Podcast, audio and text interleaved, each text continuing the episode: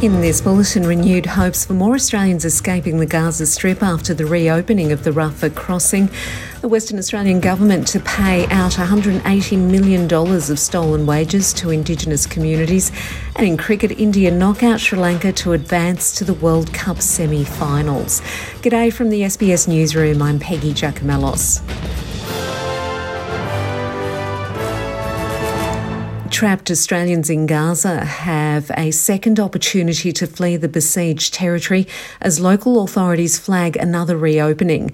Many Australians and their relatives remain stuck in Gaza, which Israel is bombarding through retaliatory airstrikes in response to deadly attacks launched by Hamas in Israel on October the 7th. A Foreign Affairs Department spokesman would not confirm when the border would reopen. A first evacuation plane carrying 53 Jordanian citizens who left the Gaza Strip has arrived in Jordan's capital, Amman.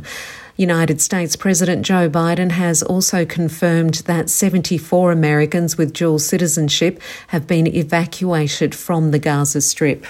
We got out today 74 American folks uh, out uh, that are dual citizens coming out. Anyway, thank you. Okay. Victorian police have charged 49 year old Erin Patterson with three counts of murder and five counts of attempted murder over an alleged mushroom poisoning in July. Ms. Patterson was arrested at her home in South Gippsland in Victoria's southeast as part of an investigation into the suspected poisoning, with police searching the property. She has now been charged with murdering couple Gail and Don Patterson and her sister Heather Wilkinson after serving them a beef Wellington pie for lunch in her home. Heather's husband, Ian Wilkinson, is still recovering after spending almost two months in hospital receiving treatment after the lunch. Detective Inspector Dean Thomas from the Homicide Squad has reminded people to take care when discussing the tragic incident. Erin Patterson previously told the ABC that she purchased the mushrooms at an Asian grocer and was devastated to think they may have contributed to the illness suffered by her loved ones. I think it's particularly important that we keep in mind that at the heart of this, three people have lost their lives. These are three people who, by all accounts, were much beloved in their communities and are greatly missed by their loved ones. In a landmark decision, the Western Australian Government has struck a $180 million deal to settle an Aboriginal stolen wages case. For decades, thousands of First Nations people working mostly in the cattle industry were paid little or no money. Now the government has agreed to compensation. Uncle Jim Morrison from the Western Australian Stolen Generations Corporation says unanswered questions are finally being addressed. Why has it taken so long? Where is this money gone? Where's the interest in that money that's being stolen? And I'm glad they've actually recognised it was stolen money. The WA government says the settlement acknowledges the valuable contribution First Nations people have made to the state.